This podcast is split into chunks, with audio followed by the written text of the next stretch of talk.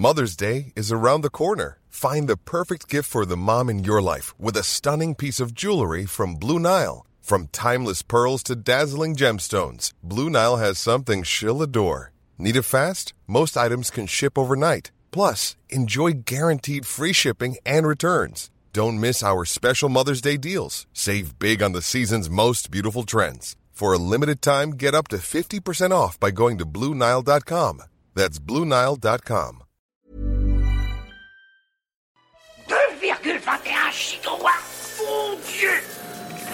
Recherche, scanner. Fred, qu'est-ce que tu fais dans cette tenue? Chut, Jamy, je mène une enquête. Alors ça, c'est très tordu, mais bougrement intelligent. Sixième Science, un podcast 20 minutes et science et avenir. Silence, ça pousse, ça pense et ça souffre. Vous écoutez Sixième Science, je suis Romain Gouloumès et cet épisode met les mains dans le terreau pour observer au plus près l'intelligence des plantes. C'est le terme intelligence. Depuis quelques années, le végétal n'a plus rien de végétatif aux yeux des scientifiques. Alors qu'il cantonnait tout ce qui se termine par des racines au statut d'aliment ou d'usine à oxygène, les chercheurs découvrent chez certaines plantes une capacité d'adaptation hors du commun, mais aussi des systèmes de défense ultra perfectionnés. Immobiles sans pour autant être inactifs, les végétaux seraient doués de sensibilité, de mémoire, et au dire de certains, ils pourraient même faire preuve de générosité. Les prouesses de la flore ont de quoi étonner les scientifiques, mais pour le grand public, elles le font littéralement rêver. Qui n'a pas été interpellé en rayon par la couverture du best-seller La vie secrète des arbres ou de son rival, La révolution des plantes Leurs auteurs, et ils me pardonneront hein, ma prononciation, Peter Vollenben et Stefano Mancuso, appellent à la reconnaissance d'une troisième forme d'intelligence, après celle du règne animal et de l'être humain. J'aime autant vous dire que l'arrivée d'un nouveau sur le podium des intellos n'est pas sans soulever quelques controverses. Des graines de savoir plein les mains, Loïc Chauveau plantera à qui mieux mieux dans cet épisode de 6ème Science.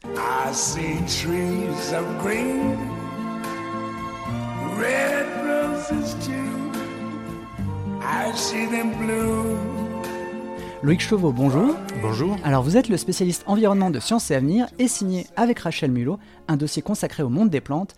Est-ce que vous pouvez nous dire quel a été le point de départ de ce dossier? Alors, on a été surpris, on est surpris depuis pas mal de temps déjà, de voir sur les, dans les revues spécialisées scientifiques arriver bon nombre d'études, de, de, travaux très intéressants et qui montrent des capacités chez les plantes qui sont vraiment étonnantes. Pourquoi est-ce qu'on s'y intéresse depuis le début du siècle? Eh bien, peut-être parce qu'il y a eu une espèce de un espèce de mariage avec l'arrivée de scientifiques qui avaient étudié auparavant les animaux, qui sont arrivés sur le domaine des plantes avec les mêmes techniques d'étude du comportement des animaux.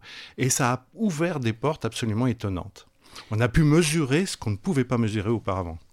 Alors, du coup, c'est ça qui expliquerait la, fascination qu'on a, et, euh, autant du côté des scientifiques que du grand public, pour euh, les végétaux et surtout pour les arbres, hein, si j'ai bien compris. Alors, les plantes en général ont des capacités d'adaptation, de, de, mémoire, elles voient, elles sentent, elles reconnaissent leurs voisins, elles savent que leur voisin c'est quelqu'un de son espèce ou d'une espèce différente. Enfin, elles ont des capacités, elles entendent, elles ont des capacités qui sont très proches de celles des animaux. Et même, on, on a du mal à trouver d'ailleurs des, des, des, des capacités qu'elles n'auraient pas. Et comment expliquer ce relatif dédain qu'on pouvait avoir, enfin que la communauté scientifique pouvait avoir pour des végétaux qui étaient tout bons à, mmh. on va dire, produire de, de l'oxygène ou du bois? Alors, historiquement, c'est vrai qu'on a toujours considéré depuis Aristote que les végétaux étaient en dessous des animaux et évidemment de l'homme qui est tout en haut de l'échelle, euh, dans l'échelle du vivant. Ça c'est une idée qui a, fait feu, qui, qui, est terminée. On ne met plus euh, l'homme en piédestal au-dessus du vivant, il est parti du vivant. Mais ce qui s'est passé, c'est que au XIXe siècle, on s'est bien intéressé aux plantes. On a été très intéressé. Darwin, notamment, a énormément étudié les végétaux. Et ce qui s'est passé, c'est qu'au XXe siècle, on a eu, avec l'arrivée de la génétique, un autre domaine qui s'est ouvert là et qui intéressait de près l'homme et qui a vraiment capter toutes les forces scientifiques. Et les végétaux, l'étude des végétaux, eh ben, elle a été cantonnée à l'agronomie. Bon, on s'est dit, tiens, on va apprendre à les, à les, pousser, à les faire pousser, à les faire produire, à avoir des rendements importants, mais c'est tout.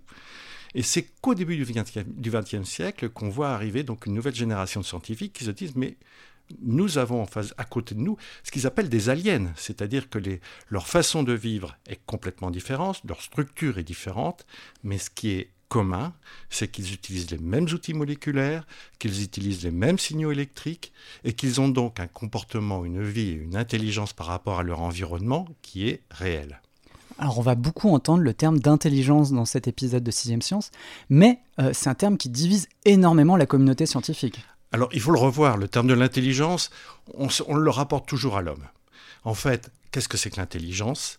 C'est la capacité d'un être, quel qu'il soit, à appréhender, comprendre un problème et à le résoudre. Et ça, c'est le, le, le, la définition de l'intelligence qui vaut pour tout le vivant.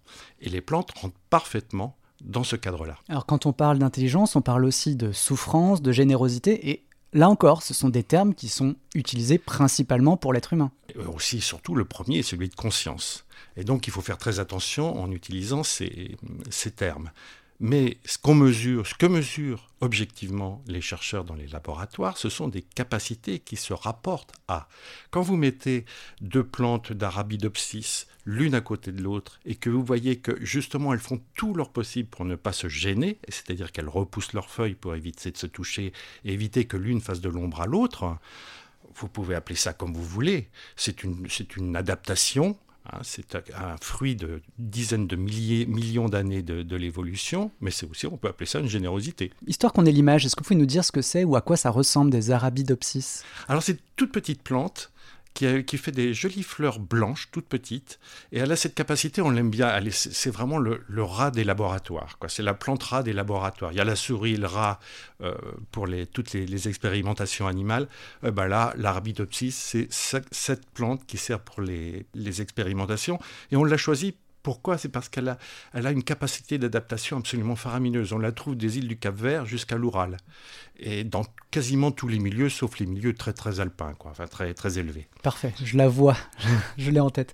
Quand on parle d'intelligence, est-ce qu'il s'agit juste, on va dire, de, de, réaction, comme un algorithme qui réagirait à des paramètres, ou est-ce qu'on parle clairement d'une intelligence comme on pourrait le dire aujourd'hui quand on parle d'IA ou d'intelligence artificielle qui serait forte, qui pourrait vivre et avoir conscience d'elle-même? C'est une, une réaction adaptée à l'environnement. Donc c'est une réponse, effectivement, à un problème j'ai un problème, eh ben, je le résous. Et je le résous avec, en plus de ça, une volonté de, de ce que je suis. C'est-à-dire que la plante a ce qu'on appelle une proprioception, elle a parfaitement conscience de sa stature de là où elle est et dans, dans l'environnement où elle se trouve. Par exemple, l'expérience qui a été faite à l'INRA Clermont-Ferrand, ça a été de, de, mettre des plantes, mais horizontales. Et donc là, on a constaté qu'effectivement, elles se redressaient. Sentant qu'elles étaient, qu'elles étaient horizontales et qu'elles n'étaient pas du tout dans la verticalité qui Normal. leur convient, normale, qui est euh, nécessaire, puisqu'il faut aller chercher le rayonnement du soleil pour pouvoir faire des sucres et continuer à prospérer. Eh bien, on s'aperçoit que les plantes se redressent. Et les chercheurs ont pu d'ailleurs déterminer comment euh, ce, ce mécanisme se faisait avec une hormone principale, l'oxine, qui permet de rééquilibrer la taille des cellules et faire en sorte que la plante se redresse. Mais en allant un petit peu plus loin, ils se sont dit, mais elle se redresse, mais si, euh, si elle n'a pas conscience de sa stature, qu'est-ce qui va se passer? Donc ils ont fait des modèles et ils sont aperçus que si la plante n'a pas une conscience d'elle-même, à ce moment-là, elle oscille, elle ne, elle ne reprend plus une stature qui soit fixe. Et ça, ça montre bien qu'à un moment, la plante sait qu'elle est droite, elle sait que c'est sa bonne stature, elle sait que là, c'est parfait, c'est exactement comme ça qu'elle doit être. Et ça, ça s'appelle avoir conscience de soi, en quelque mmh. sorte. Mais j'imagine que ça a été un, enfin, une sorte de séisme, non, dans la communauté scientifique, d'imaginer ça. Alors, ça a été discuté. Le milieu scientifique est bon, euh, rationnel.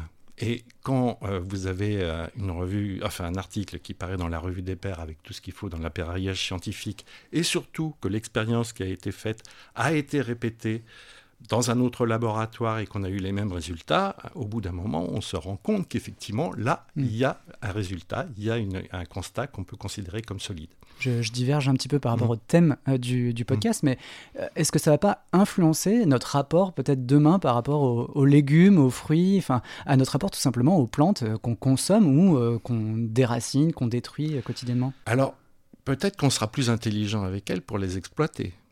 Parce que de toute façon, il faut bien qu'on les mange. C'est la base de la chaîne alimentaire. Si vous n'avez pas de plantes, vous n'avez pas de vie. vous n'avez évidemment pas d'oxygène, mais vous n'avez pas non plus de nourriture, parce que les animaux, c'est bien gentil, ils se, ils meuvent, etc., mais ils ont besoin de végétaux, parce que c'est les végétaux qui captent l'énergie du soleil. Les animaux ne captent pas l'énergie du soleil. Sans l'énergie du soleil, vous n'avez pas de vie. D'ailleurs, la preuve, la démonstration, elle est simple. C'est que quand vous n'avez pas de végétaux, eh ben, c'est le désert. Il y a peut-être quelques animaux qui survivent ici et là, mais il n'y a pas de vie. Généralement, il n'y a plus grand-chose, effectivement.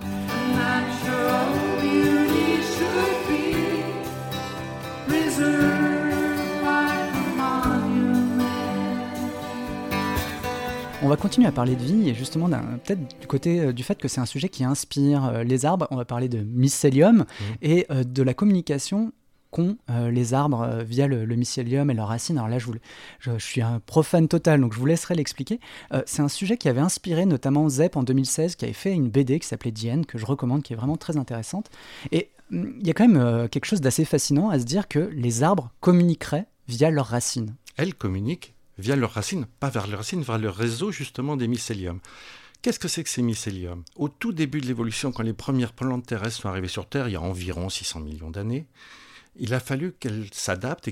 Bah, avant, elles étaient dans le, dans le milieu euh, marin, donc elles, elles avaient pas de difficulté à capter les nutriments dans ce milieu-là très, très liquide. Mais sur le sol, c'est plus compliqué. Il faut aller chercher le, le, le nutriment dans le sol. Et les plantes, heureusement, ont eu des, auxiliaires qui sont des champignons microscopiques qui sont en symbiose avec les racines. C'est un échange. La plante, via la syntosynthèse, apporte des sucres aux champignons et le champignon, lui, qui va beaucoup plus loin que les racines, va chercher les nutriments, l'azote, le, le, phosphore qui est nécessaire à la plante. Et cet échange, il dure depuis 600 millions d'années. Et toutes les plantes, la même le petit brin de gazon qui est dans un coin, normalement, a son champignon associé. Il n'y a qu'un seul cas où il n'y a pas de champignon associé, c'est quand on donne de l'engrais, beaucoup d'engrais, à ce moment-là, il n'y a plus besoin de symbiose parce que la plante est super nourrie hmm. et elle laisse tomber le, champignon. Vous voyez, donc l'artificiel, c'est l'intervention de l'aune qui change cet équilibre. Je reviens à mes arbres. Les arbres, c'est une forêt qu'il y a en dessous, autour de leurs racines. Ce sont des, milliers de kilomètres de, mycélium, de ces fils petits, très fins, qui vont jusqu'au explorer euh, tout, l'environnement. Et évidemment, ces champignons que, vous rencontrez en automne en prenant un cèpe, ben, le cèpe, c'est que le fruit de ce réseau de, d'ifs, de, de petits fils blancs ce n'est qu'un fruit. Derrière, c'est vraiment tous ces, filaments qui fait le champignon. Et évidemment, ça se rencontre avec le champignon du voisin, ça s'échange des messages, et ça s'échange des nutriments, et voire de l'eau. Et le plus incroyable, c'est que ça ne se fait pas entre espèces. Un chêne peut transporter du carbone ou de l'eau à être. Et comme ça, on a une connexion, une, solidarité. C'est une grande mm. connexion. Euh, les, les, Anglaises disent le, Wood Wide Web pour rigoler un petit peu, mais la comparaison avec Internet n'est pas si pas si folle. Le Wood Wide Web. Ah, intéressant, effectivement. Mm. Et après la communication, il y a un autre sujet moi, que j'ai adoré dans le dossier, c'est celui euh, de la malice de certains systèmes de défense. Est-ce que vous pouvez nous en donner quelques exemples et nous dire justement euh, comment les plantes en arrivent là, à ce degré de sophistication? Alors, les plantes, y a elles ont tous les sens. Mais s'il y a un sens qu'elles ont bien développé, c'est l'odorat. Elles savent émettre des parfums et elles savent en capter. Et elles savent reconnaître les parfums des insectes, elles savent déterminer si c'est un insecte qui va lui apporter quelque chose ou pas. Vous voyez, elle, elle, a, elle est complètement ouverte, elle a tous ses sens ouverts, et elle regarde si, elle a des oculis pour voir un petit peu quel jour, s'il fait jour ou pas, etc. Mais ça, elle le sent déjà. Mais elle regarde vraiment l'environnement grâce à, grâce à ce sens de l'odorat. Et elle comprend tout. Elle a, elle a tout en, en, mémoire qui lui permet ben, justement de reconnaître l'agresseur de, de, de, l'auxiliaire. Et donc on a des systèmes, de, des, stratégies qui se sont euh, construites comme ça au fil de l'évolution, où on voit ben, grâce aux jasmonate de méthyle, par exemple, des tomates qui incitent des noctuels, des, insectes, des papillons qui viennent les, manger, à se manger entre elles plutôt que de, manger la tomate. elle les empoisonne oui, Elle les empoisonne. Le maïs fait appel à, des parfums pour attirer des ravageurs de ses principaux ennemis. On a comme ça toute une série de stratégies qui ont été faites au, fil de l'évolution qui permettent aux plantes d'essayer de contrer, évidemment, les gens qui viennent, euh, tout, tout le vivant qui vient le manger. Et heureusement d'ailleurs, parce que si, elle n'arrivait pas à se défendre, encore une fois, on n'aurait plus de plantes et on n'aurait plus de vie. Donc il faut bien qu'il y ait une espèce d'équilibre de la terreur qui se fait avec les insectes, mais aussi même avec les bovins. Quand un- un- une vache vient brouter de l'herbe, elle va brouter tout de suite, l'herbe va se sentant agressée, elle, a- elle a, par- elle a perdu une partie d'elle-même quand Mm. même, hein, émet du, du jasmonate de méthyle qui va rendre, la rendre amère, et la vache, qu'est-ce qu'elle va faire? Elle va aller brouter le brin d'herbe d'à côté.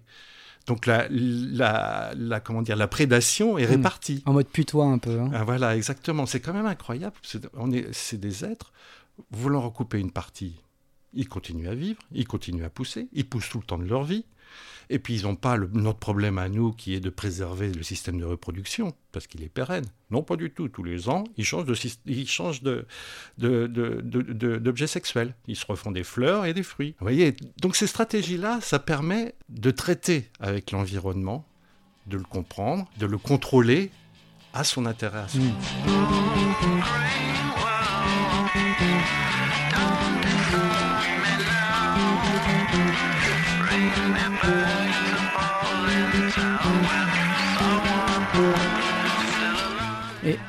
L'humain dans tout ça, est-ce qu'on influe? Est-ce qu'il y a des stratégies qui ont été mises en place spécifiquement par les plantes contre, euh, contre l'être humain? Alors euh, non, parce que euh, là, pour le coup, nous, ce qui s'est passé il y a 8000 ans maintenant, ça a été la domestication. Et en fait, on peut se poser la question, effectivement, si ce n'est pas les plantes qui nous manipulent plutôt que nous qui manipulons les plantes. Je m'explique, vous faites des graines. Toutes les plantes qui font des graines, qui font des fleurs, qui font des graines, leur intérêt, c'est d'en faire un maximum pour pouvoir avoir un maximum de reproduction et pouvoir euh, avoir une espèce qui se, perdure. Si je fais un, un grain qui est appétissant, évidemment, peut-être que l'animal qui va venir va se dire tiens, ce grain est appétissant, je vais euh, garder cette espèce-là, puis je vais la cultiver pour pouvoir en faire en sorte euh, qu'elle me nourrisse et que je sois sûr de la trouver tout le temps. Et puis non seulement je, je suis sûr de la trouver tout le temps, mais en plus je vais en faire pour aller faire du commerce avec le voisin. Et puis petit à petit, comme ça, eh ben, c'est l'histoire du blé, du riz, Mm.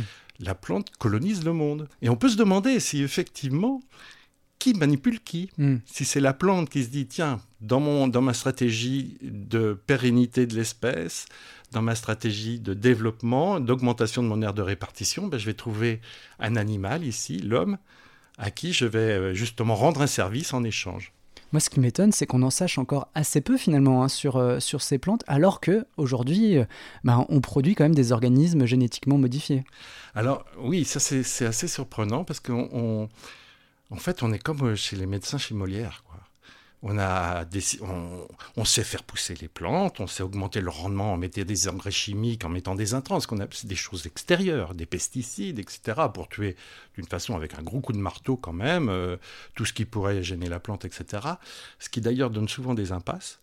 Parce qu'au bout d'un moment, les rendements arrêtent d'augmenter, puis vous vous apercevez que les insectes, ils, sont en train de, comment dire, de contourner euh, les, les obstacles, que les, produits chimiques que vous leur avez imposés. Et peut-être qu'il y a une façon plus intelligente aussi à, de- procéder en disant, mais comprenons-les, voyons comment elles interagissent avec les insectes, voyons comment euh, euh, leur écosystème fonctionne pour pouvoir l'utiliser beaucoup plus finement, beaucoup plus intelligemment. Parce que là, aujourd'hui, bah, l'agrochimie, les OGM, euh, c'est vraiment euh, prendre le- un- une énorme bazooka pour, euh, pour un résultat qui est pas toujours... euh, qui, a eu un, ré- qui a eu un résultat. La révolution verte, etc. C'est vrai que les rendements ont augmenté, mais qu'on est au bout d'une logique aujourd'hui. Et qu'on voit bien en plus les dommages que ça fait. Récemment, on, a- on s'est inquiété sur la diminution des, des populations d'insectes. Ben oui, c'est typiquement l'effet per- pervers qui n'était pas recherché. Combiner euh, les plantes entre elles ou éventuellement des plantes avec des insectes, c'est tout le principe de la permaculture. hein, c'est ça qui est l'une des tendances un peu émergentes en ce moment. Pas que, pas que la permaculture. La permaculture fait partie d'un vaste ensemble d'agroécologie où effectivement on va chercher à utiliser ben, les, les signaux des, des insectes, euh, euh, les, les appétences des plantes, etc. pour avoir un système qui se défende sans avoir besoin de produits extérieurs issus de la pétrochimie. Euh, Et donc ça, c'est un vaste euh, sujet. C'est un sujet qu'on est en train de développer parce qu'il il a été décidé que les pesticides, c'est pas moi, c'est le, gouvernement, enfin les, pouvoirs publics ont décidé qu'il n'y a plus de pesticides d'ici trois ans, donc il faut déterminer des solutions euh, alternatives.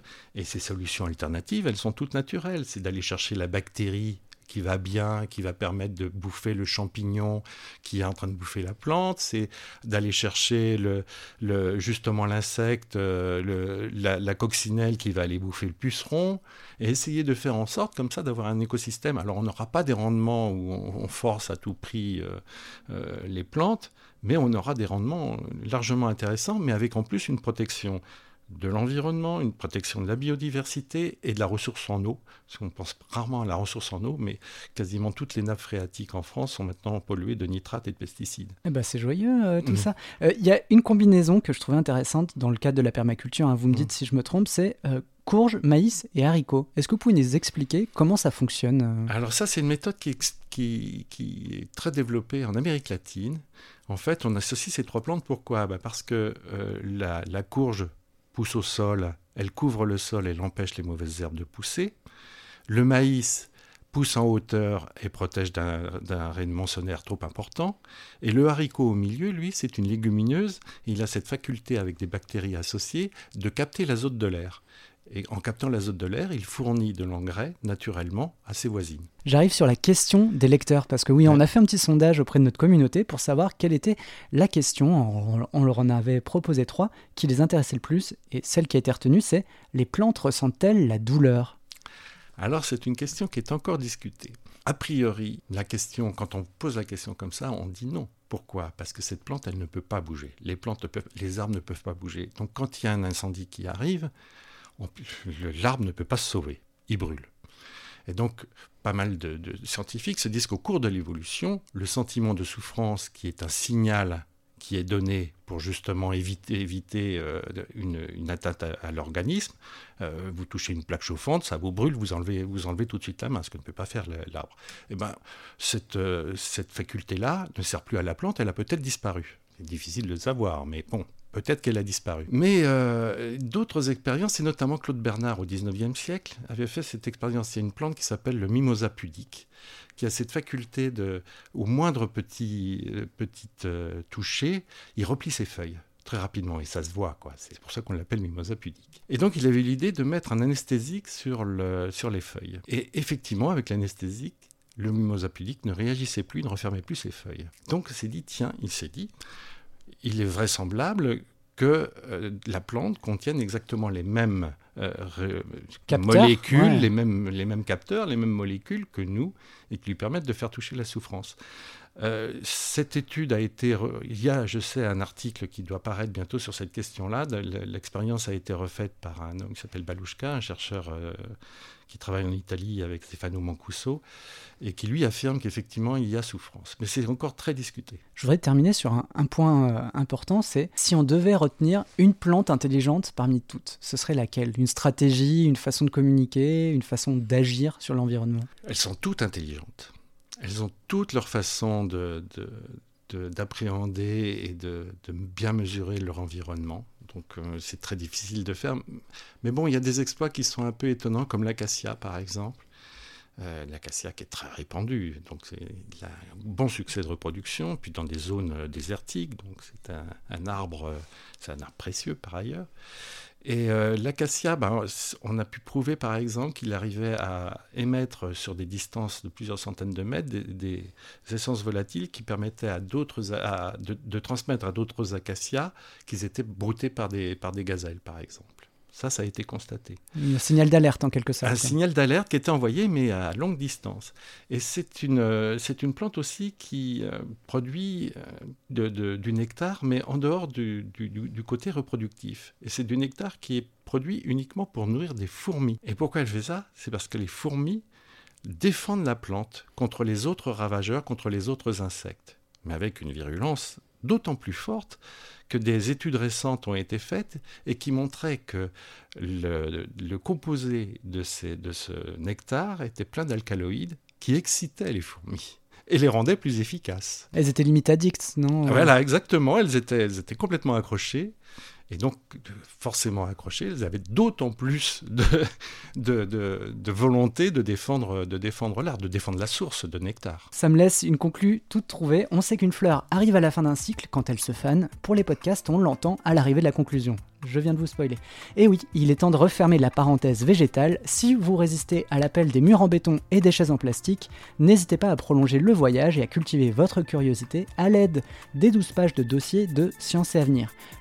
J'en profite pour vous remercier d'avoir joué les jardiniers en chef. Je rappelle que vous êtes spécialiste des questions environnementales au sein du magazine Science et Avenir. Je termine cet épisode en partageant avec vous la découverte d'un végétal connecté. Son nom, Itunus 6 sciensus. Cette plante unique au monde a développé un goût pour les réseaux sociaux et le participatif.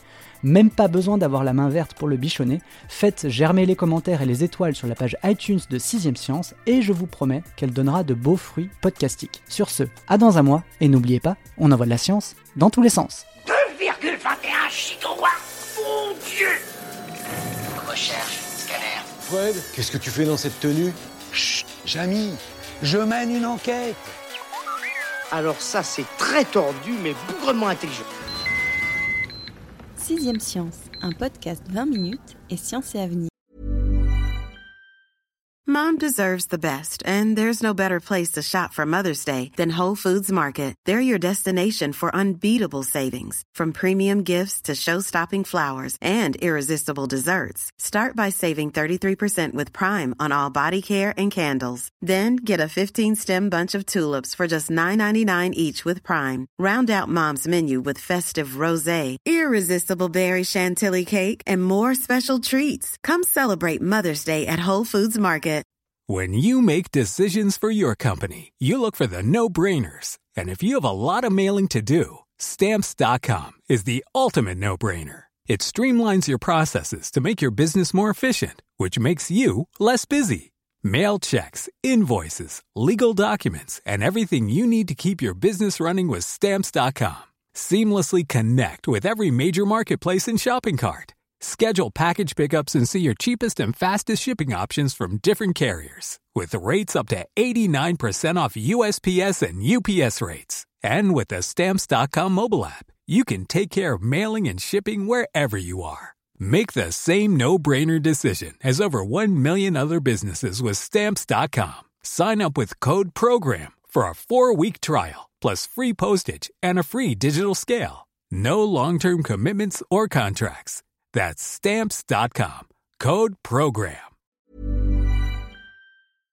On ne va pas se quitter comme ça. Vous avez aimé cet épisode? Sportif, généraliste, sexo ou scientifique, varié mais toujours bien informé. Découvrez les autres podcasts de la rédaction 20 minutes sur votre application d'écoute préférée ou directement sur podcast au pluriel.20minutes.fr. Et merci de nous avoir écoutés.